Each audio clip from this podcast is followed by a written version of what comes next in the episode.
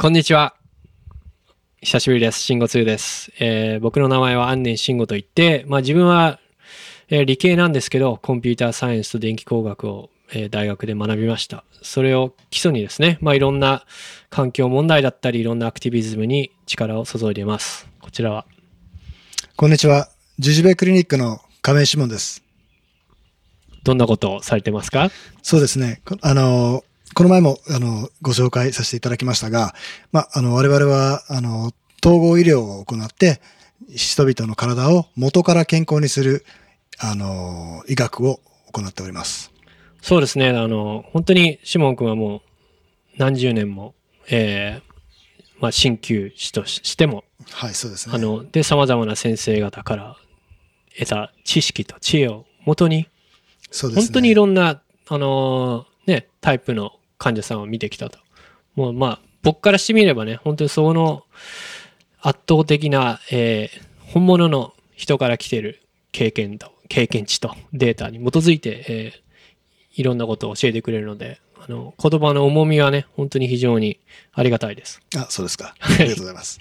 なので、まあ、前回、まあ、ビデオを出してみて、本当にいろんなところから、まあ、もちろん良い反応があったんですけれども、どうですか？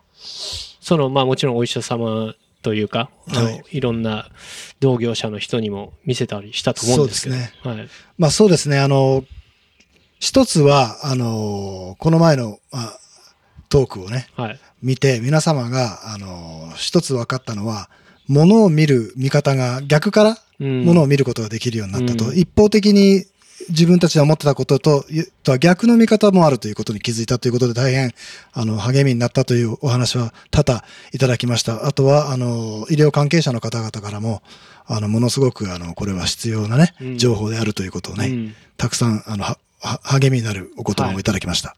なるほど。それでね、この数週間は自分が何をしてたかというと、まあやはりこの前ね、あの、主に自分たちの免疫に対して、その基礎的な情報、そしてそのインフォグラフという、まあ、グラフを用いて、そのコンセプトを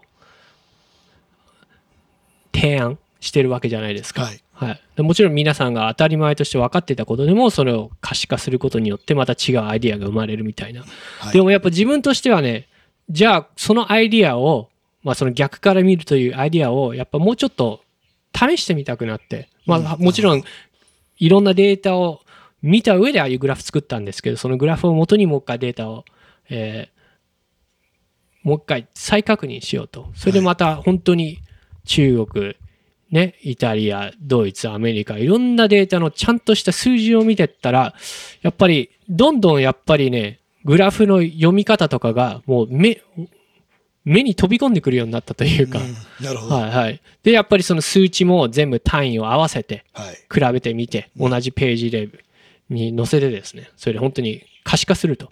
そうするとやっぱりね、いろんなことが浮かび上がってくるというか、で、それを見れば見るほど、これはこのコロナウイルスだけじゃなくて、もう普遍的に言えることなんじゃないかということをね、気がついたわけですよね。で、それもそんなに大げさな気づきっていう意味じゃなくて、やっぱこれも可視化してね、初めて、あそういうことなんだと。僕とシモン君の間でも、そういう紙に書いてみることによって、ああ、そうなんだってことは結構ありましたよね。はい。あの、やはり、ビジュアルでね、可視化するということはね、あの、頭の脳裏にスッと入ってくるものがありますからね。そまあ大変もちろん、なんていうんですかね、そのグラフというか、うん僕たちがこういう平面に書くことによって、なんていうんですかね、分かりやすくもしてるし、すごい単純化してしまってる部分はあるんですけれども、そのコンセプトを伝えるという意味では効果的はい。とてもわかりやすい道しるべにはなります。はいそうですよね。はい。しかもやっぱあるタイプのストーリーしか聞いてないと、まあ例えばあの、わかんないですけど、えっ、と、桃太郎をね、あの、語り手の角度からしか聞いてないわけじゃないですか。はい。それをやっぱ鬼の立場から聞いたら全然違うストーリーになるわけですよそのね。通りですね。そんは。ない感じですよね。はい。すごくあの大事まあ大事なことですね。記事の、犬とか記事とか猿の立場からね、話を聞いてみるとかね。はい。そうです。そういう発想の転換って大事だと思うんですよ。はい。なぜなら、その前回言ったみたいにウイルスって、まあラテン語でね、毒っていう意味なんですけど、もうウイルスイコール毒っていう固定概念でここまで来ちゃってるんで、はいもう100年以上。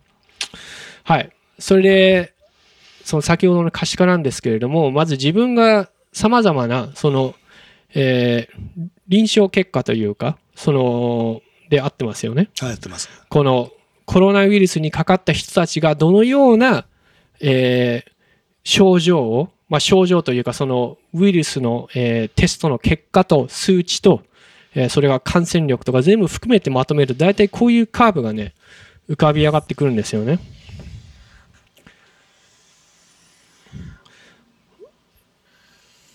まあ、これがまあ時間軸だとするじゃないですか。ね。はい。それで、えーまあ、これがゼロだとすると、まあ、多くの人々は、どこかしらで、ある一定の量を体の中に、まあ、吸い込むなり、えー食べるなりを取り入れて、まあ、感染源となる量があるわけですよね。はい。まあ、それで、ウイルスっていうのは大抵ミリリットルに、1ミリリットルにどれくらいの量が入ってるかっていうので計算されるんで、まあ一応 X としましょう。これ、体の中に入ります。ね。で、多くの、えーテスト結果、分かっていることは、やはり当然のことながらね、一旦入った量が体の中で複製されることによって、えー何千、何万、何十万、何百万とまで体が盛んに複製していくと。ね。だから一応こうやってどんどんうなぎ登りに上がってるわけですよね。ほんで、ある程度のピークにたどり着いたら、その自分の体の免疫反応も働き始めてだんだん加工していくと。はい。まあ、まあ、これは普通のカーブですけど、まあ、こうなるわけですよね。はい。ね。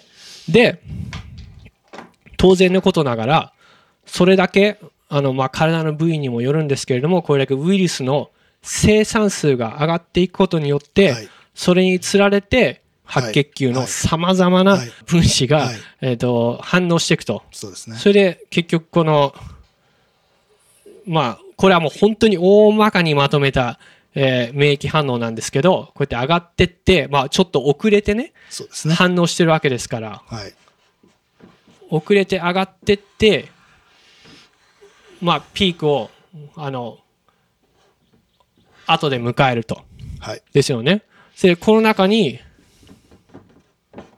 まあ、簡単に言うと、まあ、抗体、IgG とかいろいろ言われてますけど、はいはい抗体が、まあ、様々なね、遅れて、あの、形成されるものもあるんですけれども、大まかに言うと、まあ、こういう、ちょっと遅れて、なだやかに上がってって、ある程度保たれるという感じですよね。はい。ほんで、時間的に言うと、まあ大体これが7日ぐらいで、まあ大体ですけどね、はい14日ぐらいで、こっから3週間ぐらいだとしますね。はい。それでここで大事なのが、その、このカーブ、ウイルスが体の中に増産というか増幅していって、はいはいそれに合わせて抗体が上がっていって、一定の量ができると。はい。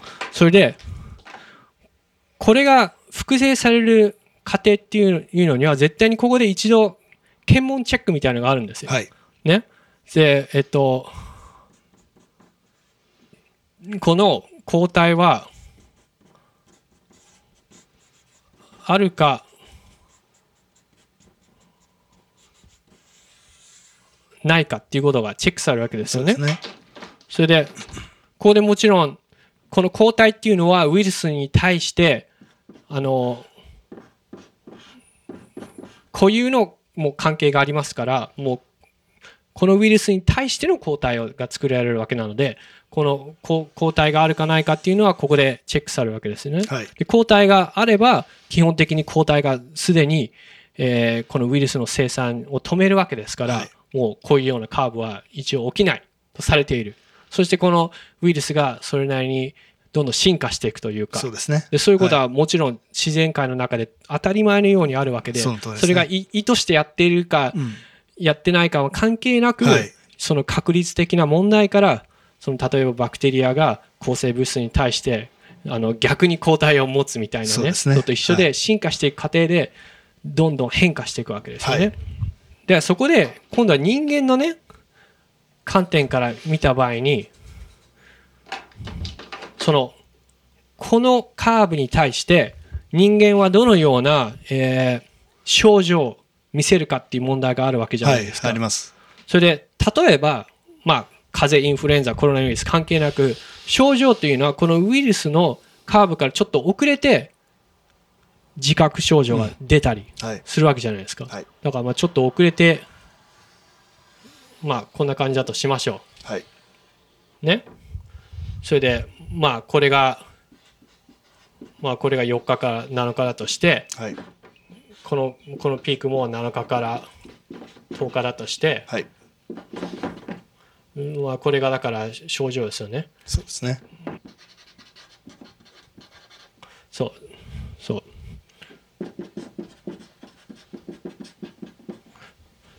ですよね。はい。そう。だから、時期的には、時間軸的にはこういうカーブを描くん。ですけど、実際のところ、まあ、このコロナウイルスに関しても多くの焦点となっているのは、こういうカーブを描いて、ウイルスも保有しているにもかかわらず症状がない人が多いとそうですね。いういうところが、まあ、問題になっていると。はい。あともう一つ、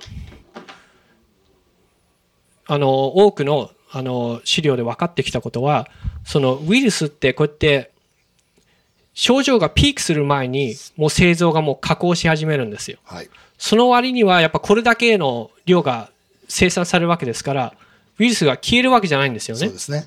その代わり、ウイルスっていうのはだんだん、えーその不活性というか、感染力を持たなくなるんですよ。ですね。はいで、。このことは後で言いますが、基本的にこのゾーンっていうのはもう、感染力はないんですね。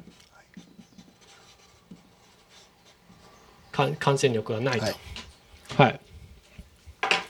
なので、えーで、要するに、その人間をね、人間の症状という面から見たら、確かにここが発症がゼロになって、ここから何日経った。そ,、ねはいしてこっちは、あの、潜伏期間になるわけじゃないですか。そうですね。ですよね。はい。人間っていうのはもう常にいろんなウイルスバクテリアと一緒に共生しているというかね常に潜伏させて培養させてるわけですよ、はい。はい。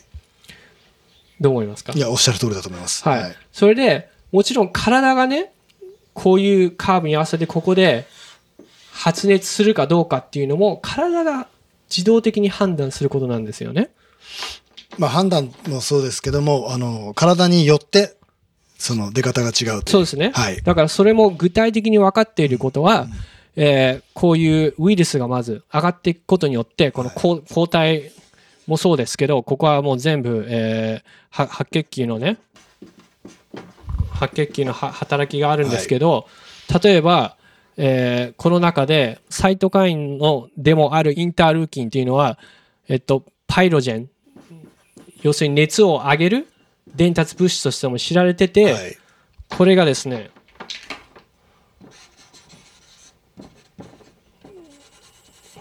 ここのし視床下部に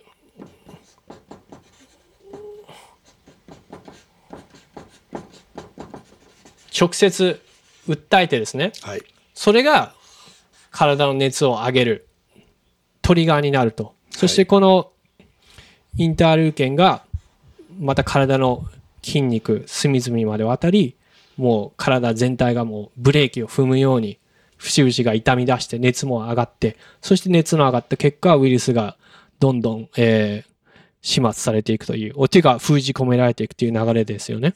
その発熱の機能というか、はい仕組みについて語ってもらえますか？そうですね。発熱の仕組みも今、あの、これはものすごく一般医医学的にものすごく、あの、わかりやすい説明なんですが、あの、はこれはね、本当にし一部、説明の中では一部だと思うんですよ。はいはい基本的に人間の体は発熱をするということで、細かい目に見えないものすごい細かい血管が拡張します、しますから、はいはいそこで血液の流れが良くなるわけですよね。はいそうすることによって、あの、体の中で必要な作業を、うん例えば悪いものを外に排出するだとか、あの、逆に物を入れるだとか、はい様々な体の、その、恒常性の反応をね、はい取るために必要なことが獲得できていくわけです。はいそのために必要な発熱原理なんですね。はい。でも場合によっては全く発熱しない人もいるというわけじゃないですか。もちろん度合いによると思うんですけど。そうですね。はいそうですね。ですから、それがまあ部分的であるなり、全体的であるなりというのもまた話は変わってきますが、はい。実際にはその免疫というよりは体の中の恒常性の一部の反応として見て、はい。あの、差し支えないと思います。そうですね。ですから、まあ、みんな同じような経験があると思うんですけど、やばい、風邪ひきそうとか、うわ、ちょっと熱っぽいとか、いろんなカーブがあるわけじゃないですか。はいでも、すごい熱が出たと思ったら、急にはい自然と熱が引いてたり、一晩寝たら治ったりとかね。だから、体の中でいろんなことが常に起きているのが、まあ、逆に言えば自然だと思うんですね。その通りですね。それでやはり、こういう、ね、ここで抗体のないものが入ったっていうのは、ある意味、出来事じゃないですか出。来事ですね。でも、それも言ってしまえば、今日ね、入ったこの新しいウイルスが明日も続くかもしれないし、季節ごとかもしれないし、はい毎年かもしれないし、はいそれは予想はできないわけじゃないですか。ですねも体は準備をしたい。はい。だからその準備をするためには、やはり体は逆に積極的に、この、まあ、この前メッセージって言いましたけど、ねこのメッセージをね、どこからか来た、その、外の環境から来たメッセージを受け取って、この抗体を作るぞという準備をするわけですよ。はい。はい。で、それによってこのサイクルが生まれると。はい。はい。ですから、ここ、これはもう、自然の摂理というか、そうですね。自然の摂理から見てる説明はこうなると思います。はいはい。ですから、その症状が出なくてもウイルス持ってたっていうのは不思議ではないですよね。はい。もちろんだからいろんなテストによって拡大されてしまっている部分があると思うんですけど、はいこの原理自体はインフルだろうが、コロナウイルスだろうが一緒だと思うんですよ。一緒だと思いますね。はい実際そのウイルスがあの体の中からね、あの細胞の中の部品を使って、まあ、あああえて言うとウイルス自体が自分の細胞の、まあ、分身じゃないですか。そうです。要するに体主導でこの巨大な生産が行われているわけでから、ですすそのいくらウイルスがそうしてくれっていうメッセージを送ってきてても、はい体が抗体ありますかどうですか体の調子はどうですかっていろんな、いわゆる分子レベルはい。で行われている、はいもう自動的なプログラムじゃないですか。その通りですね、はいで。ですから今回の RNA ウイルスでしたら、細胞のね、うんあの細胞質の中のうん RNA はたくさん膨れてるものがいっぱい出てくるわけですから、はそういうようなことになって、その話で言いますと、この不活性のね、あの、ものがはい。しばらく、はい経ってからずっと残ったりとか、はっていうのは、もう全然、もう全然逆にむしろ驚当たり前だと驚はい、むしろ当たり前。で、えーその話にね、実際にデータを見てった結果どうだかっていうことを言いますと、その全く症状のない、えーそして病院に行くこともなかったような、まあ、いわゆる中年の、えーまあ、患者さんはい。の結果でも、えー本当に1ミリリットルにつき、まあ、10の6乗100万単位のウイルスがあった。で実際にこれは症状があった人とさほど変わらないっていうことが分かったんですよ。なるほど。はい大きいですね。でも本当に巻き戻れば実はそれはそういうこともあるだろうぐらいのレベルだと思うんですよね。その他のウイルスに置き換えてみたら、はい症状がある人もいればない人もいる。だからここでどういうね、判断が行われるかというとや、やはりその血中のいろんなバランスだったり、あの体が溶解液を、はい。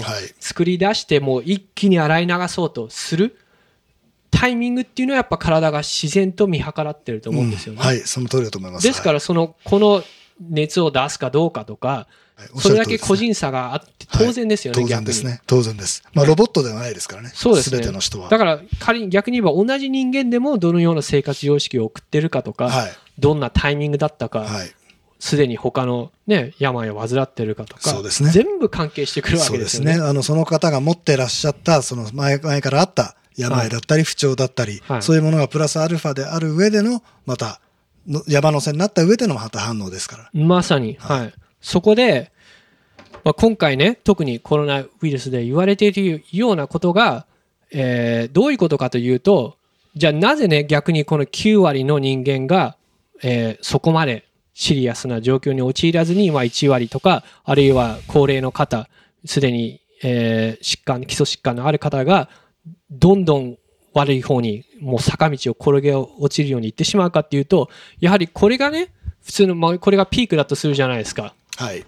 普通の人の、んあの、時間軸におけるカーブというか反応だとしたら、はいその、より悪化してしまう人っていうのは、ここからまたさらにこういっちゃうわけですよ。はい、そうですね。ね。そんで、このウイルスの数も、これが10の6乗から7、8、9、10と、要するに100万、はい。はい。1000万、ね、それで何億、何十億っていうぐらいのウイルスが、まあ、もちろん体の中でもどんどん奥に進進行していってるっていうのもあると思うんですけど、どんどんどんどん、それで、あの、こ抗体も多分こういくだろうし、ね、ウイルスもこういくだろうし、全部上にいいった、いった相乗効果で、あの、もちろん普通の、えー体の細胞も破壊されていったり、どんどん二次的な感染、二次的な反応が。起きてしまうという。はい。だから本当にここで何が起きてるかっていうのが焦点だと思うんですよね。はい。はい。ですから、実際にこの抗体があるかないかとか、ね、この潜伏期間がどのくらいだったとか、症状がね、あるかないかっていうのは、ここはある意味普通のことというか、そうですね。普通のことだし、いろんなシナリオ、いろんな人、その人の状況、その人の精神状況によっても左右されるような。ことなので、はい本当に焦点っていうのはここだと思うんですよね。はい。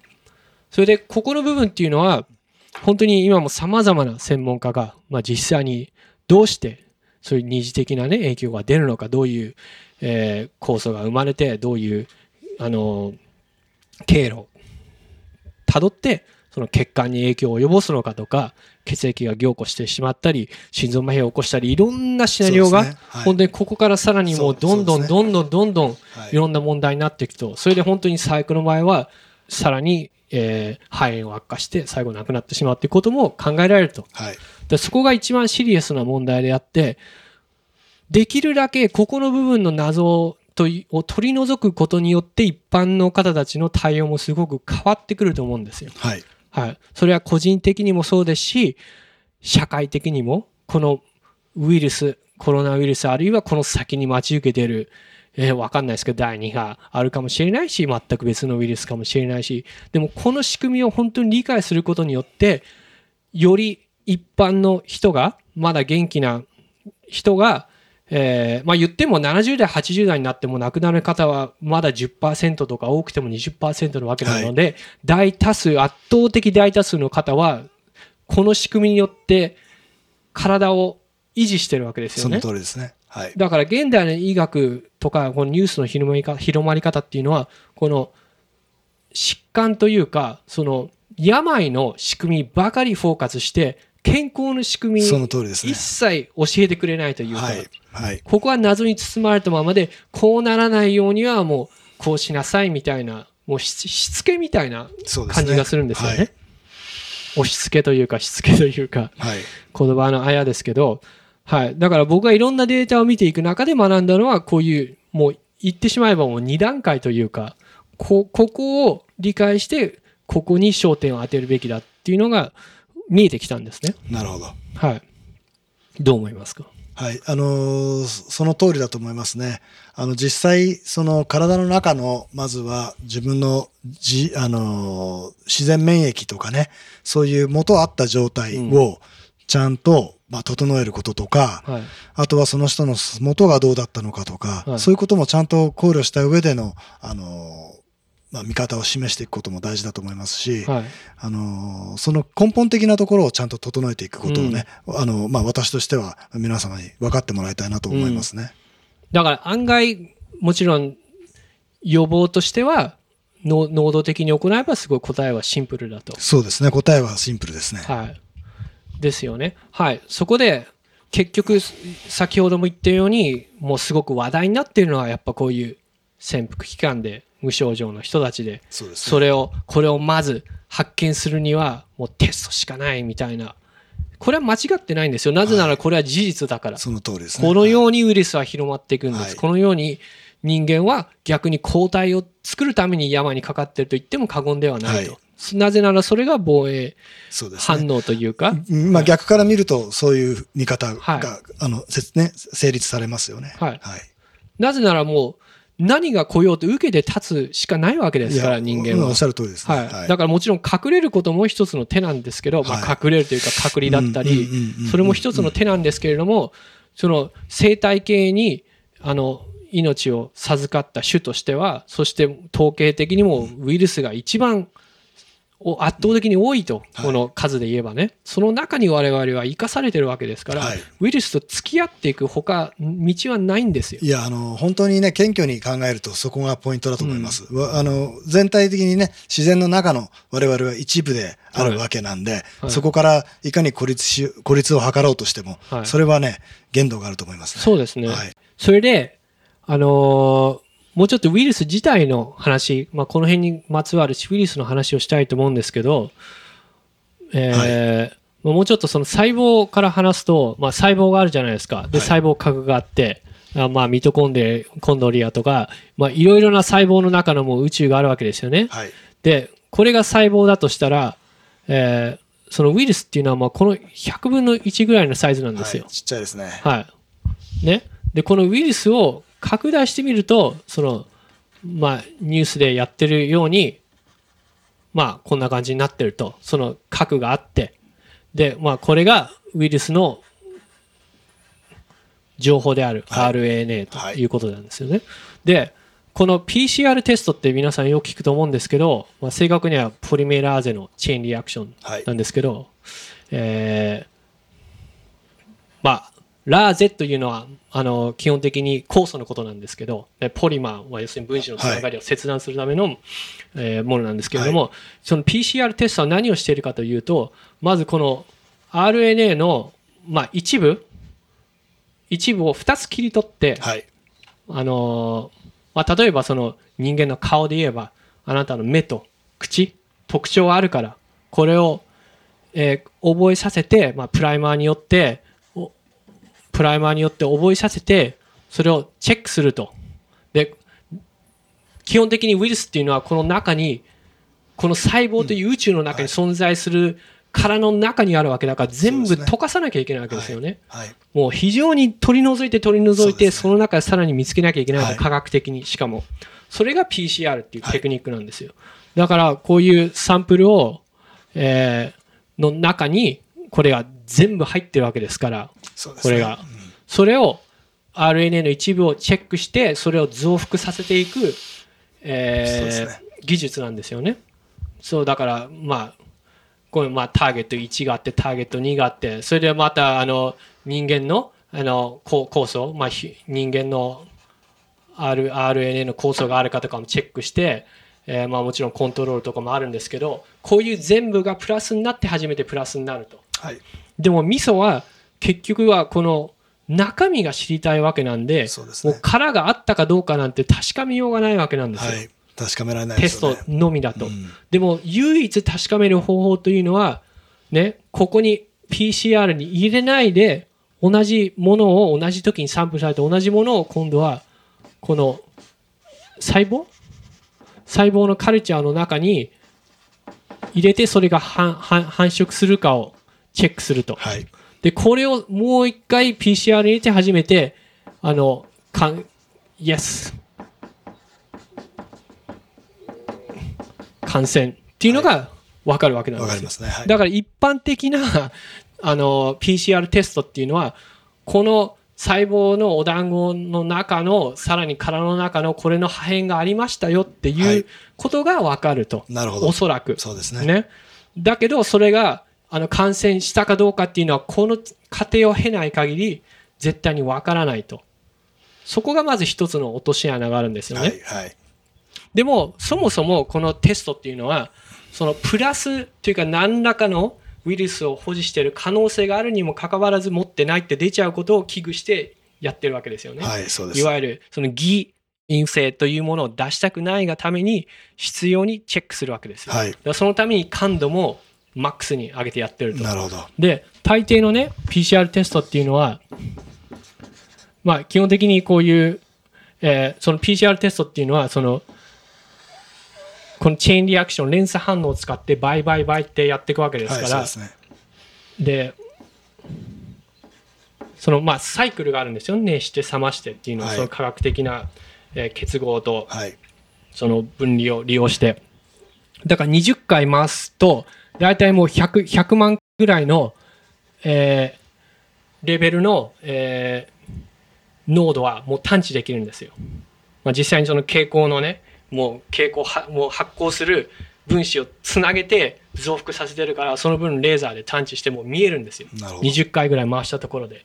でも、結局この40回まで回すようにプログラムされてるんですけど、で、科学的にももうそれ以上増えないようなカーブになるんですけど、ここまで行くと、まあ、上に上がってるわけですですから、もう、例えば、もう10の1乗ですよね。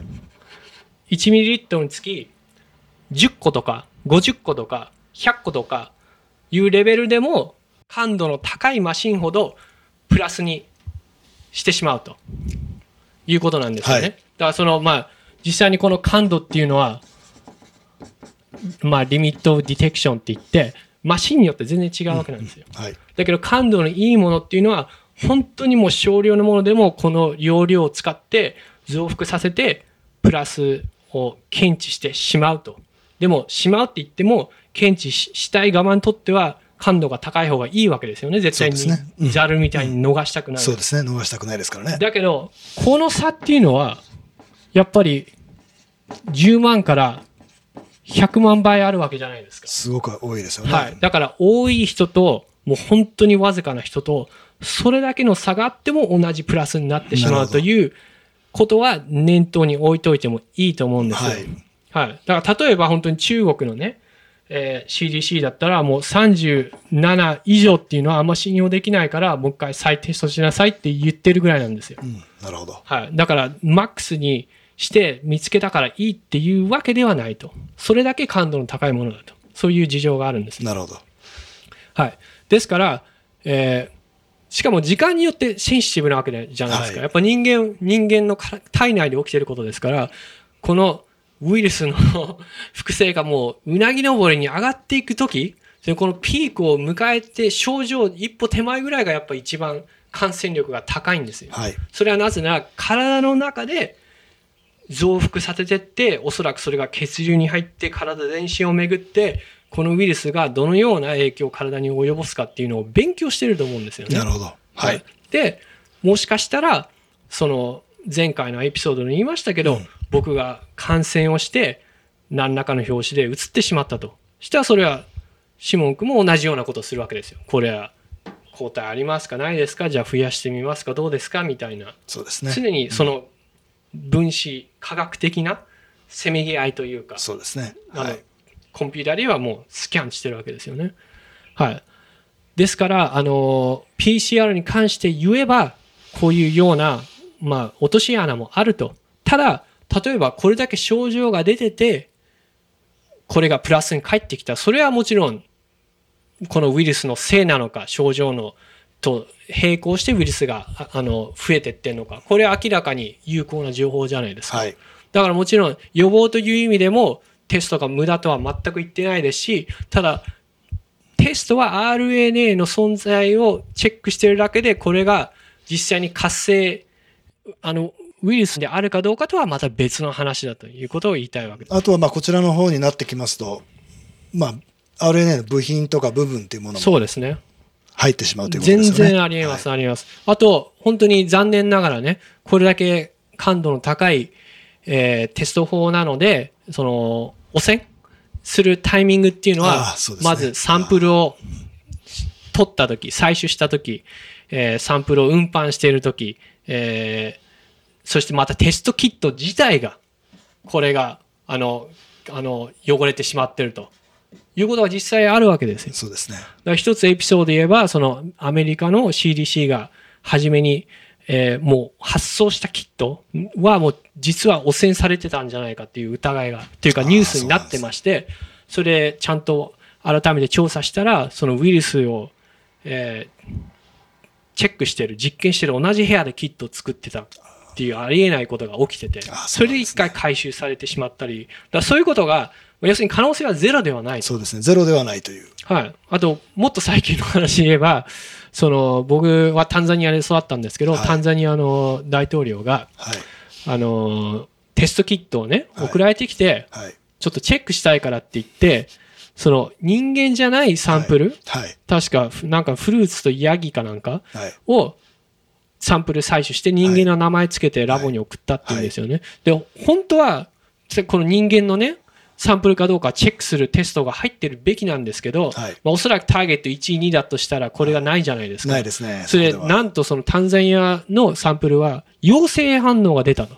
ほんで、ちょっと彼はテストキットはおかしいんじゃないかっていうね、問題提起をして、ちょっとした話題になってるんですけど、まあそういうことも全然あり得ると。だからいろんな、言ってしまえばね、このプライマーの位置をどこに設定するかも、いわば任意ですし、いろんなことがあり得るわけですよ。そのプラスというテスト結果が出てくるまでに。そうですね。はい。だからそういうことを知った上で、やっぱニュースが、じゃあ陽性反応は今何人ですっていうのをある程度気をつけて言わないと、なんか、陽性イコール病気ではないってことをまずみんな知るべきだと思うんですよね。そうですね。だから、ほん本来はこっちの今からね、どんどん人気も出てくる、あの、だろう、抗体検査の方が確かなんですよ。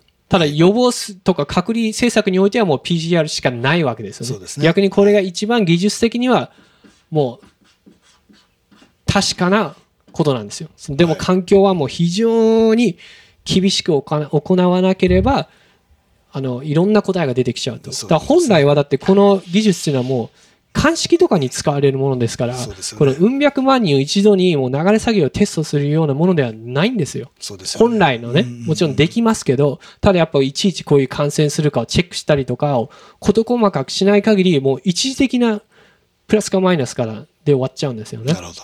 はい、だから全体像をつかむにはもちろんすごい大事だと思いますし、あのーだからこれを発明したね、あのマリス博士も同じような懸念をしてたと、エエイズ患者がもう爆発的に出てるように、だからこれはもう長い間つな続いている議論なんですよ。なるほど。はい、大事なところですね。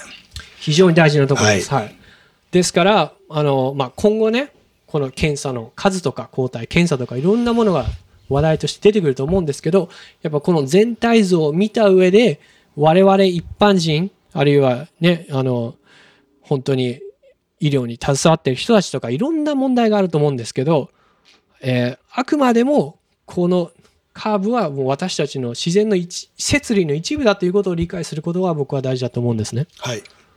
どう思います？もう本当にそう思いますね。その摂理の一部ということはすごくポイントだと思いますし、このまあウイルス自体がまあ病原というふうに見るよりは、ウイルスがメッセンジャーとしてね、こう見てみる、この裏から見るしあの視点を持ってね、はい見て、そして今度は自分の体に、かあの反応というんですか、はい。すべてはその自分の体の元の状態にあるんじゃないかというところにも、ちゃんと矢印を向けてね、うん。考えていく。うん。そして、自分の持つ自然免疫、はい。ここをしっかりと、ちゃんとね、そうですね。再認識していただきたい。前回ね、前回、あの、このパネルを作ったんですけども、やはりその人間のね、この自然免疫というのは、もう常にサイクル循環しているものだと。はい。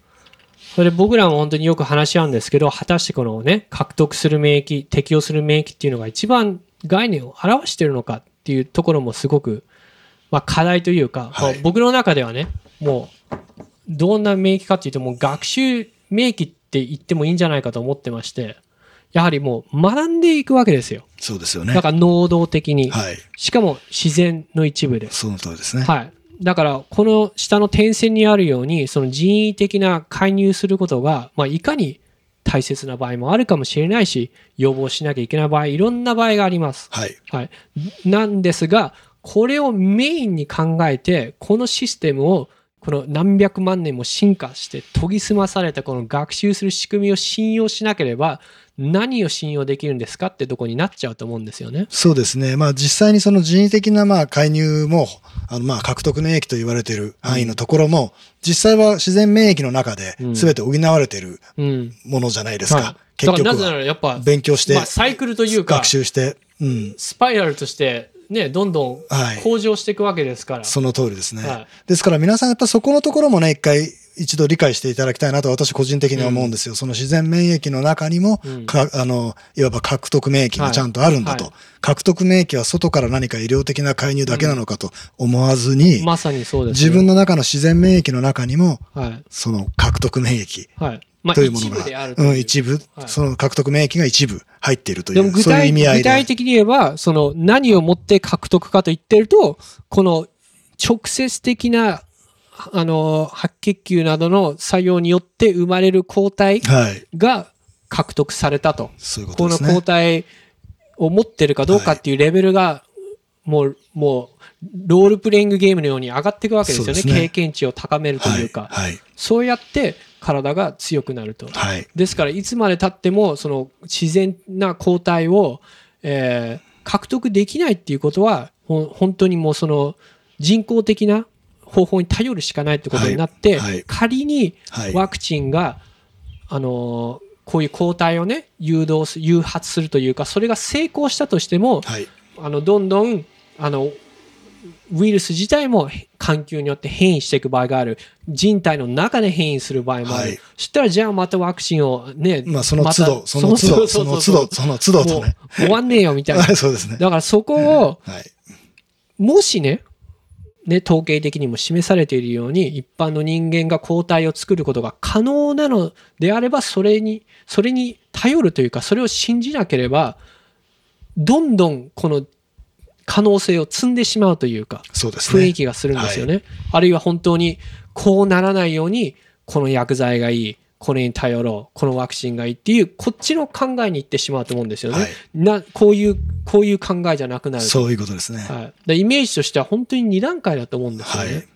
はいですから、やはりその、基本に置く部分というものを必ず、もう必ず忘れないように、まあ、した上での、まあ、様々な考察であっていいと思うんです。そうですね。だからそこはいの考察の部分っていうのが、本当になんか、強気でいれば病気にならないとかそういうこと言っているんじゃなくて、はいでもそれも一つの科学のわけであって、すね。はいいろんなことが分かってると。はい。それで、えーまあ、僕たちもいろんなデータを見つつ、特にね、あの、あのまあ、半ば、まあ、冗談じゃないんですけど、まあ、2020年以降のね、このコロナ以降のデータを見るよりかは、もっとそれ以前に、たくさんの知恵があると、まあ、あの、実証されたアカデミックなはい科学的なデータが。はい。ね。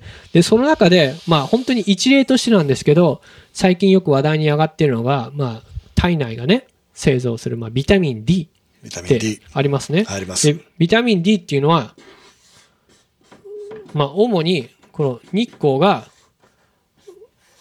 コレコレステロールと、あの、反応して、なんていうか体の中がね、もうまるで植物の光合成と一緒で、はい。あの光合成っていうのももうはるか太古の昔にやっぱその、えー植物というかプランクトンみたいな生物がそのエネルギーをねあの逆に二酸化炭素を取り入れて酸素を放出するというこのエネルギーの循環を動物の細胞が取り込んでそれがミトコンドリコンドリアになったんじゃないかっていうそれ作用が逆になるんですけれども、はいそういう話もあるぐらいで、はい。太陽っていうのはもう本当に太古の昔からエネルギーのもう源なんですよね。ですね。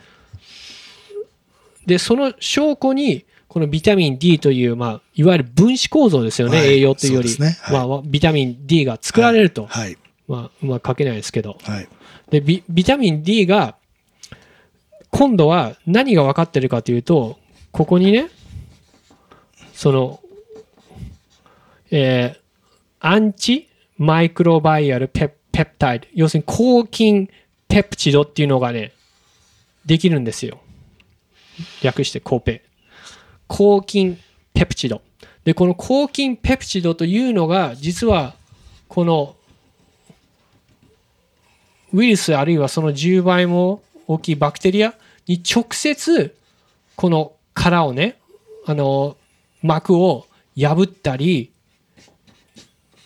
実際に抗菌する力があるということが分かってます。はい。ね。で、この結局これがビタミン D のレベルに反映されているわけですから、ビタミン D の、まあ、欠乏症というか、はいこのレベルが低下している人は、明らかに、あの、テストの結果ですよね。もうインフルエンザが10倍、20倍にまでなってると。で、ビタミン D を、えーまあ、これは実験ですから、摂取している方たちは、もう1年に1回、2回、何年か経ってみたら一度もインフルエンザ引かなくなったと。で、もちろん引いてる人は何何だか知らないでもらってるけど引いてしまうっていうコントロールですから、そうですね、コントロール、あまあ、プラシボっていうんですけど、あの、この場合はプラシボ効果も出なかったと。実際にインフルエンザを引いてしまったと。なぜならビタミン D が欠乏してたからっていうオチなんですけれども、そうですまあ、こういうことが分かってると。はい。で、僕みたいな人間はね、日光、日光浴しなさい。ビタミン D 補給しなさい。そしたら病気にならないよっていうことを伝わっても、ここの仕組みを教えてくれないと、思考回路がね、更新されないんですよ。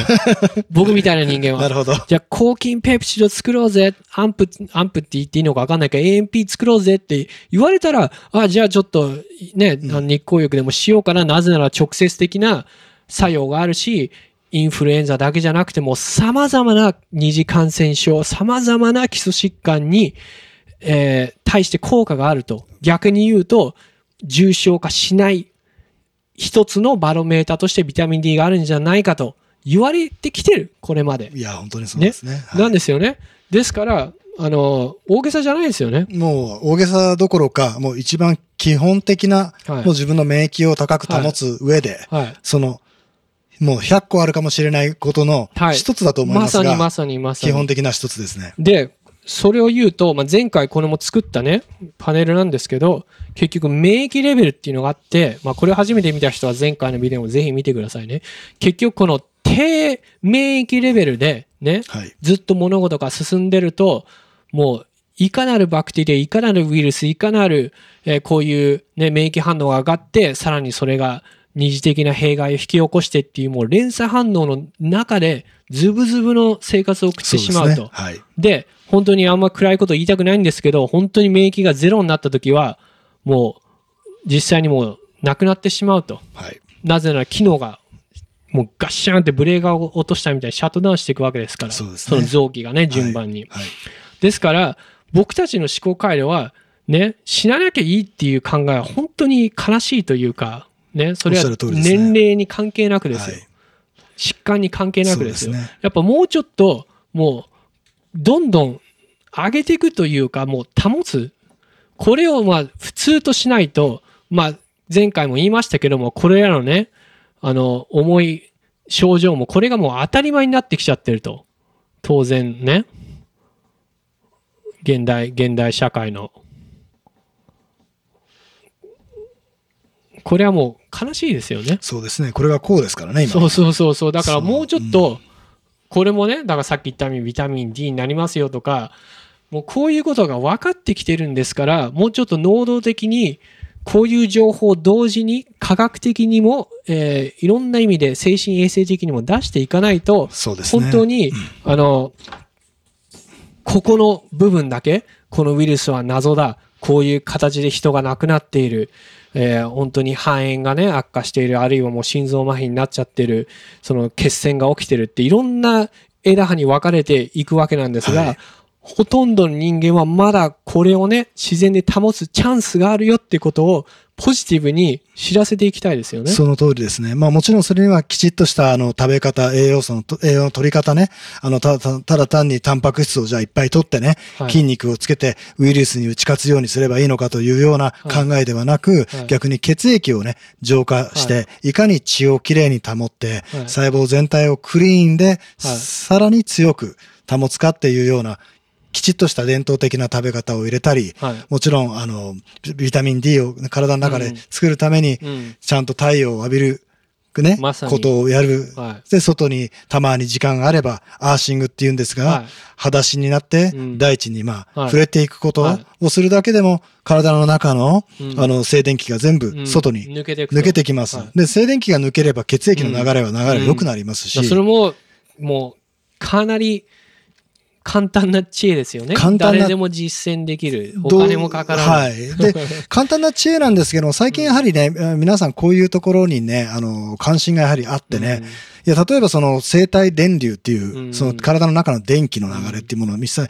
そんなもの流れてるわけないじゃんってみんな思うんですが、よく考えてみれば心臓の鼓動だとか、うん。まあ、歯と歯の間にあるガルバニー電流だとか、うん。うん。まあ、化学反応、すべての化学反応というのはすべて電子反応、要はイオン化があって、そうですね。成り立つ現象なんで、実際に体の中に、あの、電子を充電していく。例えば先ほどアーシングによって静電気を外に抜くと言いましたが、同時に地球の中にある、地中の中にある自由電子をね、供給させて体の中に満たすことっていうのも本当に大事なことなんですよ。はい。なんでそういうようなことっていうのは、その食事のこととか、あの太陽の先ほどの太陽エネルギーからのうん。ビタミン D と,、うん。と同じように地中からの電子はこういう人間の生命としての一つの生命の中の一部としての当たり前のその機能というものを取り戻すというそこのところにやっぱり集中をちょっと置いて、そして自然免疫をうん上げていくこと、そうですね。ここはすごくポイントになってくると思います。そうですね。だから、本当に例えばその素足でね、歩くとか、日光浴びるとか、もう生活習慣の中から培われていくじゃないですか、免疫って。はい。だから、まあ、これも日本語でやってるから、あの、全然言っていいと思うんですけど、僕が個人的にね、やっぱそのはい、アジア圏とか日本で、まあ、割かし、あの、重症化している方が少ないっていうのは、もちろん基礎疾患が少ないこととか、はいいろんなこともあると思うんですけど、でも特に日本の方っていうのは、お風呂入るじゃないですか。はい。でそういうとこでデトックスがされてるとか、はい。食生生活も乱れてはきててもね、さっきの図みたいに、でもまだ、はいまだみんな、あの、伝統的な、はいまあ、あの、食べ物、あるいはその発酵食品であったり、まあ、いろんなものの積み重ねじゃないですか。だからそういう、当たり前にやってることが、実はそういう体のね、サイクルを、その、保つ上ですごい重要だと思うんですよ。はい。だからそれはね、いちいち、あの、テストする、実験することでもないかもしれないけど、じゃあ、100日間ね、あの毎日風呂入ってる人、シャワー入ってる人と、あの、血液中のね、あの、これを見てみましょうとか、そうやって証明できるかもしれない。でも、やってることっていうのは当然のことながら、ね、リラックスすることとか、深呼吸することとか、発汗することとか、はいちゃんと利尿作用を高めるとかね、はいちゃんと胃腸の環境を、えー整えるとか、はい便秘を解消するって当たり前じゃないですか。はいそういう方がやはり常に毒物を排泄してって、ウイルスだろうが何だろうがその体の状況っていうのはどんどん良くなっていくと思うんですよね。そうですね。まあ、すべて自然の中の流れの一環というふうに考えを置き換えることができれば、そこで体の中の、あの、そ外に出していく分化、はい逆分化、はいそしてその以下分解はいによって外に排出していく、はいそしていいもので体を作り変えていくっていうような、きちっとしたね、あの、向上性を保つ、はいあの、感覚がね、必要になってくると思いま。ますさにはい。必要というか、本当に当たり前でもあるじゃないですか。はい。ですから僕らがね、こういうあのウイルスの、まあ、蔓延している状況において、まあ、社会もう社会的な事象、グローバルな事象となっている最中に、こういう当たり前のことを対抗して言わなきゃいけないってこと自体、僕は悲劇だと思うし、なぜならそういう、まあ、ニュースとかで流れていくね、あのもうストーリーですよね。このお話は、もう一切排除してるというか、はい。無視してると言っても過言ではないと。なぜなら、これに抗体を持たない私たちはもう薬を飲まなきゃいけない、ワクチンを待たないと生活を取り戻せないって言い切っちゃうところが、あの、僕は怖いと思いますね。だからむしろフォーカスはここじゃないですか。はい本当になぜ人が、あの、重症化していくかってことは、これからもどんどん解明されて、されるべきことだと思いますし、みんなそうならないように気をつけない、気をつけなきゃいけないし、気をつけましょうっていうのが当然だと思うんですね。はいはい。というわけで、まあ、まとめますと、本当に、まあ、僕たちのもう健康をね、保つ上で、あのーまあ、精神的なことも非常に前回も言いましたけど、そのホルモンのね、バランスだったり、非常に重要だと。それもちろん食であったり、はい。生活習慣であったり、はいはいで、まあこういう能動的に自分が保てるんだって思うことも一つの大きなシフトだと思うんですね。すねそのためには、はい、もちろんこういう科学的にね、違いを知ってみたり、あ、こういうことが一色単されてるんだなって気がついてみたり、あの、いろんなやっぱそのデータの読み方っていうのがね、非常に鍵になってくるというか、はい。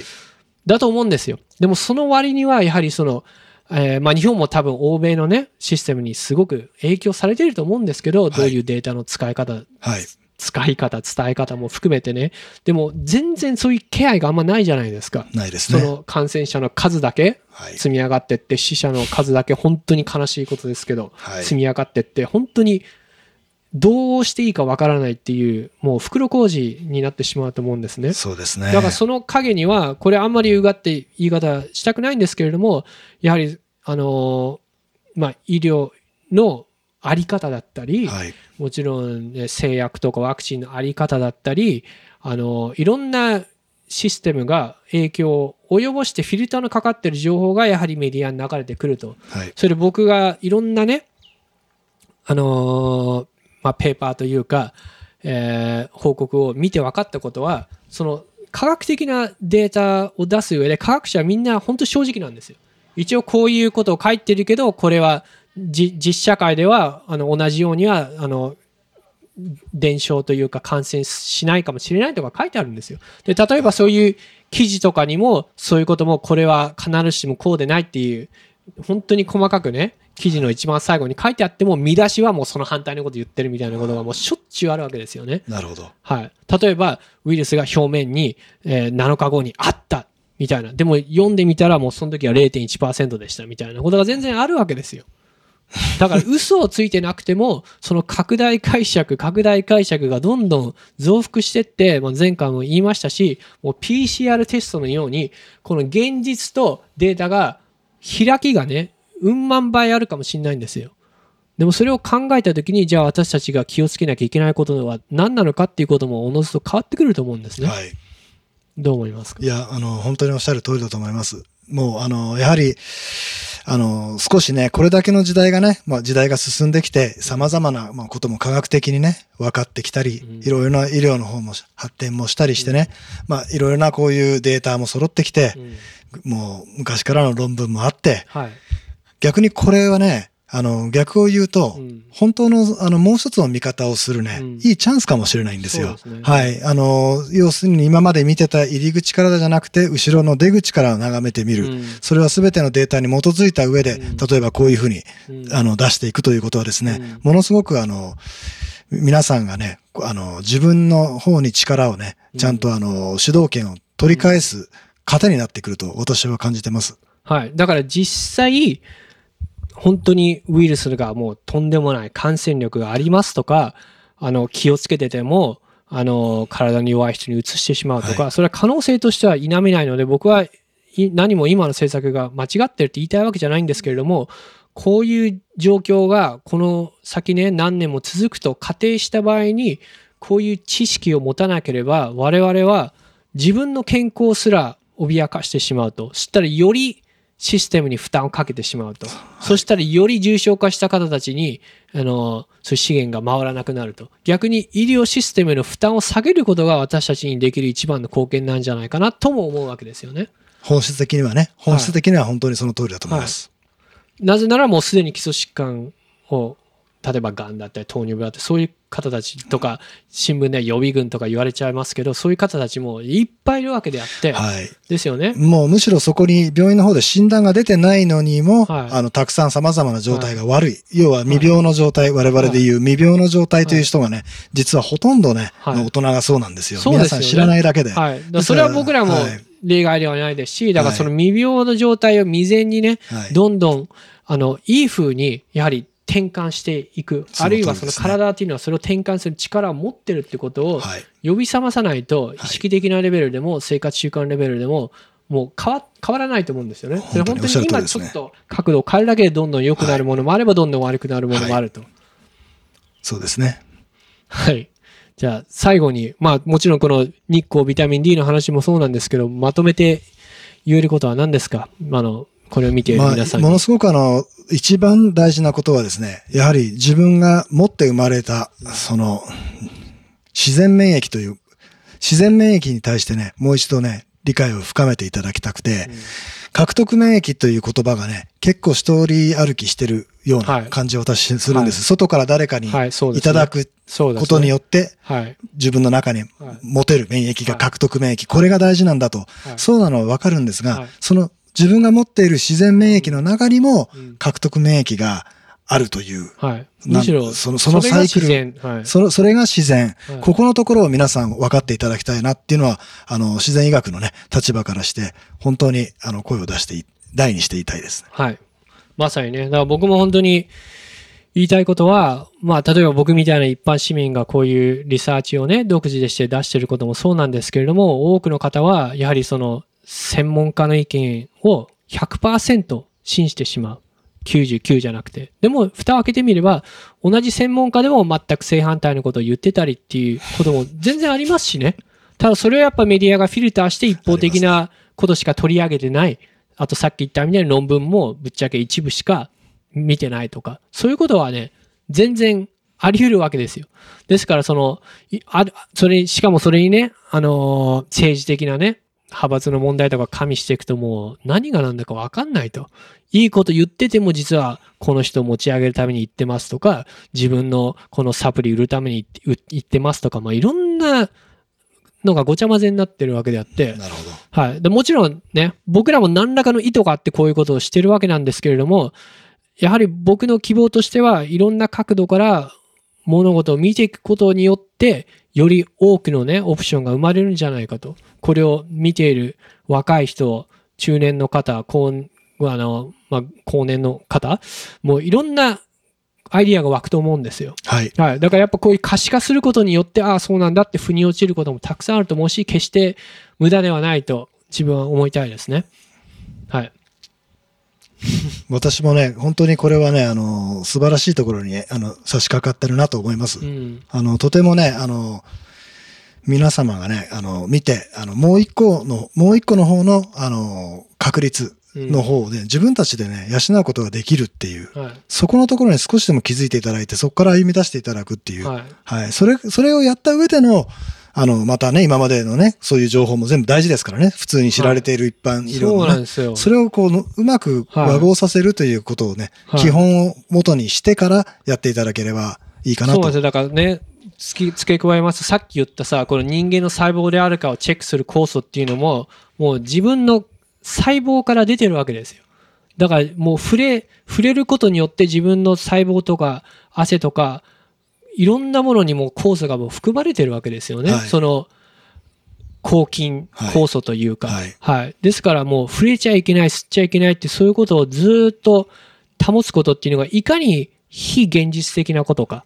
逆に自分らが能動的にその、えーその免疫をね、もう正常に保つことを心が心がけるだけでいいんですよ。その英語でよくもうブーストブーストみたいに言いますけど、もうある免疫をそれ以上上げるってことはね、無理なんですよね。そうですね。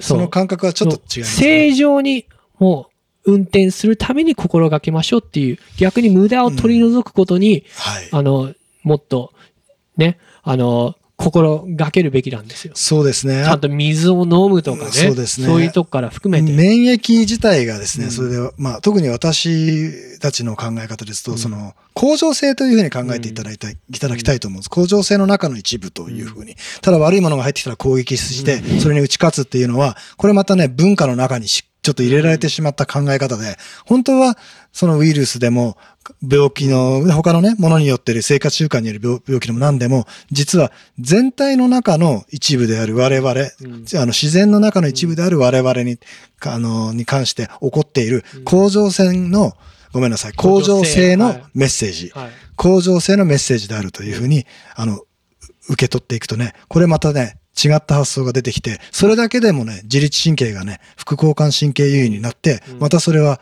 さらなる、あの、甲状腺の良さにつながっていきます。そうですね。だからはいそこには精神的なものが非常に密接してるってことですよね。